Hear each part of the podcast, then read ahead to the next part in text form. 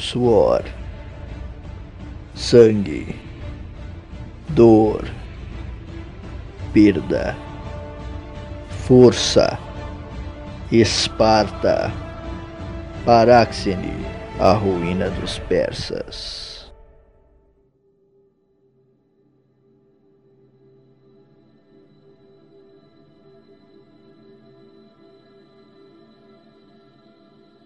A guerra batia à porta dos homens, como um andarilho estrangeiro, mas era em Esparta que ela morava. Os homens eram a arma mais mortal que os deuses poderiam ter criado, mas eles nada seriam se não fossem as mulheres.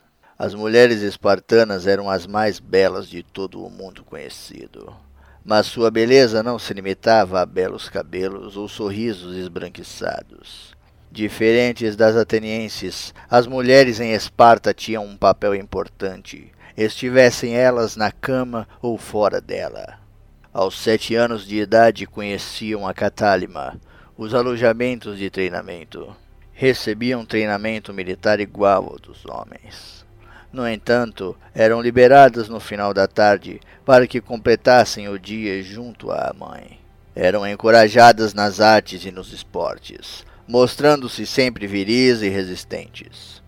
A retórica também lhes era ensinada, para que elas pudessem ter voz eloquente e coerente dentro da polis. Conversar com uma mulher espartana era como falar com as deusas do Peloponeso, desde a definição de seus corpos até a distinção de suas mentes. Certa vez, uma jovem chamada Anacleia caminhava por um dos jardins da cidade quando foi abordada por um homem de Esparta. Ele despiu-se e exibiu seu corpo para ela. Sem que Anacleia tivesse demonstrado interesse, ele a agarrou pelo braço e disse que com suas mãos poderia causar traumatismo craniano, até mesmo em bárbaros do fim do mundo. Anacleia nada fez. Apenas lhe respondeu que traumatismo craniano era o fruto de mergulhos profundos em pessoas muito rasas. Ela se tornou éforo um ano depois e foi a primeira mulher a ocupar tal cargo. Após o primeiro sangue, eram instruídas nas artes sexuais, onde mantinham relações com ilotas infecundos, conheciam o corpo de outras mulheres e aprendiam que os filhos dos espartanos só eram homens de verdade, pois derivavam das únicas mulheres de verdade. A certeza de que os atenienses invejavam os espartanos jamais tocou meu coração. Mas eu lutaria contra qualquer deus que dissesse que as atenienses não sentiam inveja das espartanas, pois o coelho que vive na toca inveja o gavião que domina os céus.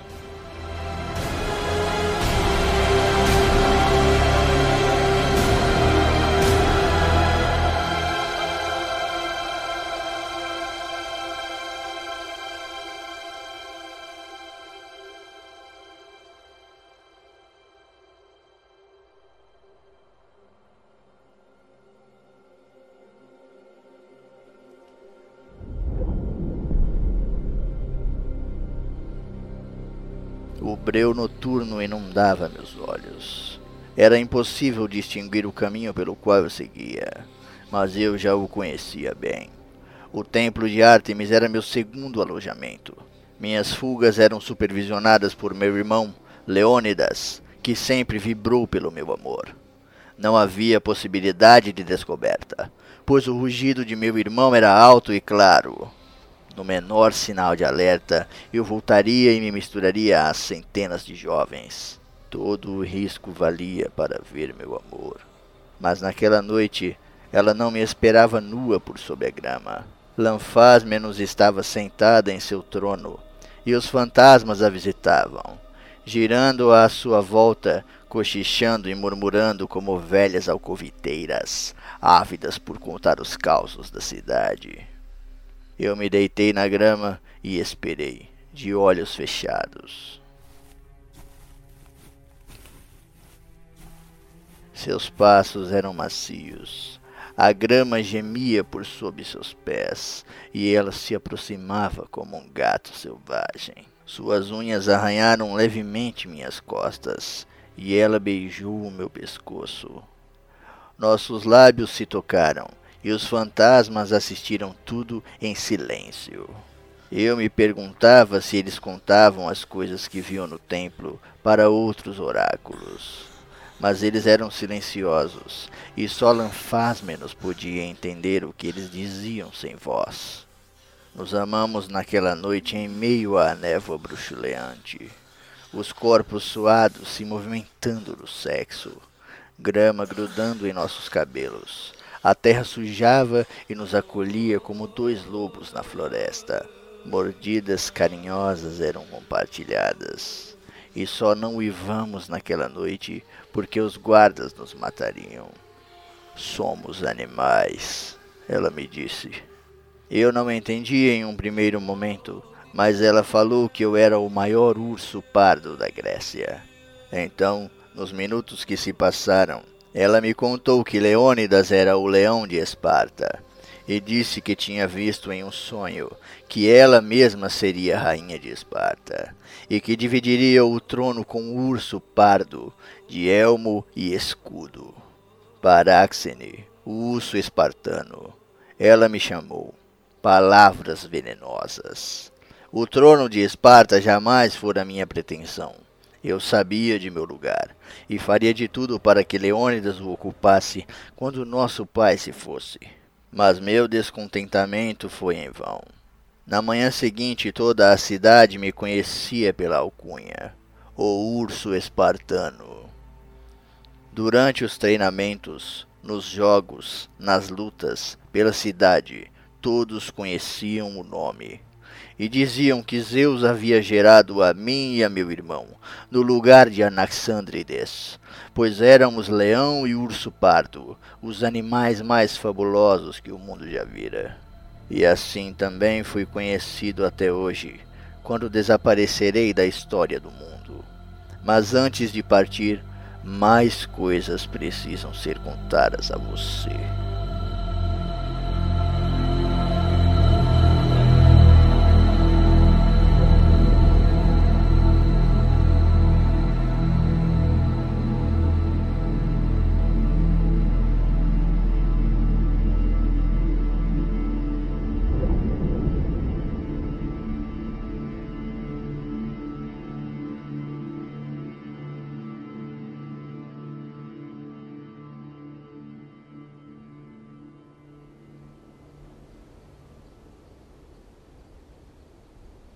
O vento tocava meus cabelos.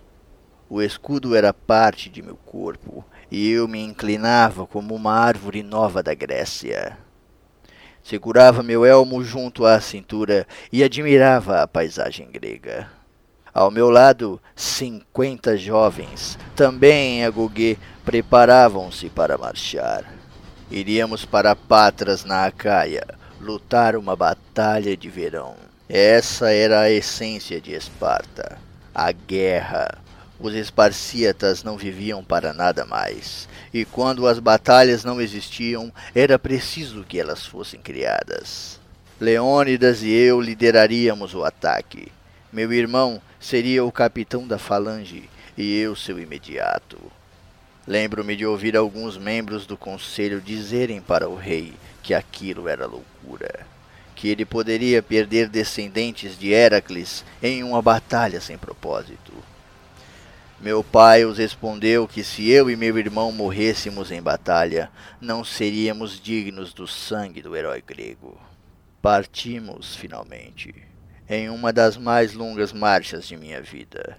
Mas quando o cansaço era avistado no horizonte, víamos nos olhos de nossos irmãos espartanos a chama da persistência. Levamos mantimentos suficientes para a ida, pois deveríamos vencer as defesas de Patras e nos banquetear por sobre suas mesas. A marcha seguia um ritmo acelerado. Todos caminhavam a pé e descalços, porque cada ato simples do dia, da vida, era uma parte do treinamento espartano. Cada jovem carregava seu escudo e sua lança, sua espada e seu elmo. pois fomos ensinados que aqueles que não aguentam o peso de suas armas jamais poderão aguentar o peso das armas do inimigo. O sol escaldante do verão grego descia sobre nós impiedosamente. Mas havia apenas três momentos no dia em que a marcha cessava. Um se dava ao meio-dia para a alimentação, outro no crepúsculo para treinamento e um último ao anoitecer para dormirmos. Porém, no quinto dia fizemos uma quarta parada, na região da Arcádia. Os jovens não ousavam falar, o vento não se atrevia a soprar, e até mesmo nosso capitão ficou surpreso. Em uma depressão no terreno rochoso, como se tivessem sido atirados ali pelos próprios deuses, encaravam-se um leão e um urso pardo. A apreensão me tomou, e eu tive vontade de gritar uma ordem para que todos fechassem seus olhos e tapassem seus ouvidos. As palavras de Lanfasmenos gritavam em minha memória: Somos todos animais. Eu me senti obrigado a intervir. Não importava o perigo, as chances ou probabilidades. Eu mataria ambos os animais. Apertei a tira de apoio de meu escudo, vesti o elmo e levantei minha lança, pronto para saltar na depressão. Mas para minha infelicidade, Leônidas interferiu em meu ataque. Eu implorei para que ele não fizesse aquilo, mas ele gostaria de ver o desfecho da situação. Abraçou-me e disse que aquilo não mudaria nada em seu coração não importasse qual fosse o resultado, continuaria me amando como irmão.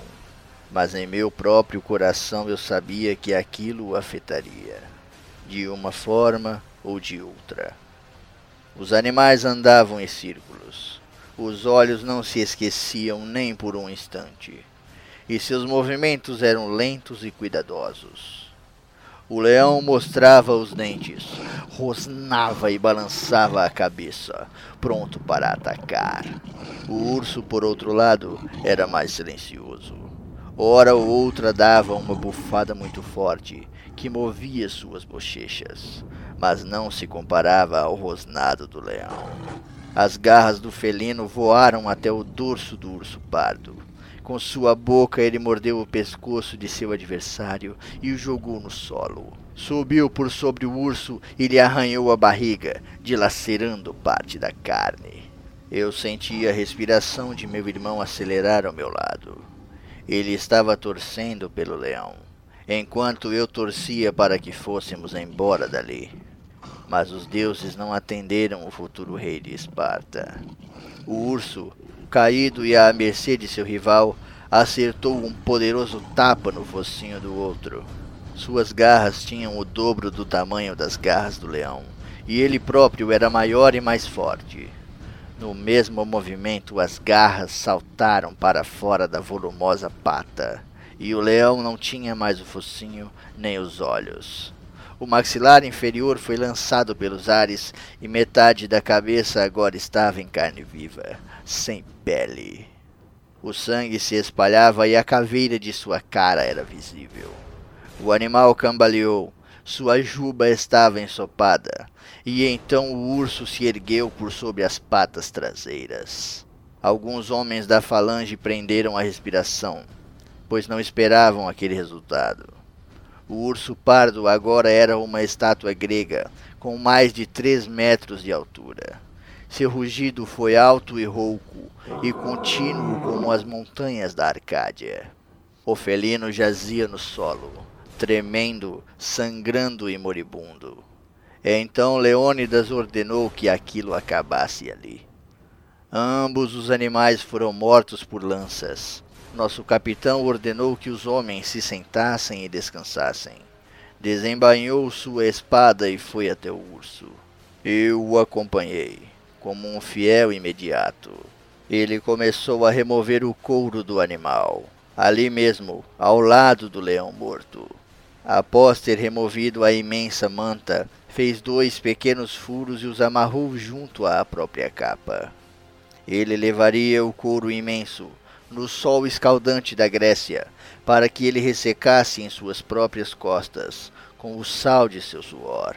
E depois de devidamente preparado, ele próprio produziria uma capa para mim, com suas mãos. Pois em Esparta há caráter, em Esparta há honradez.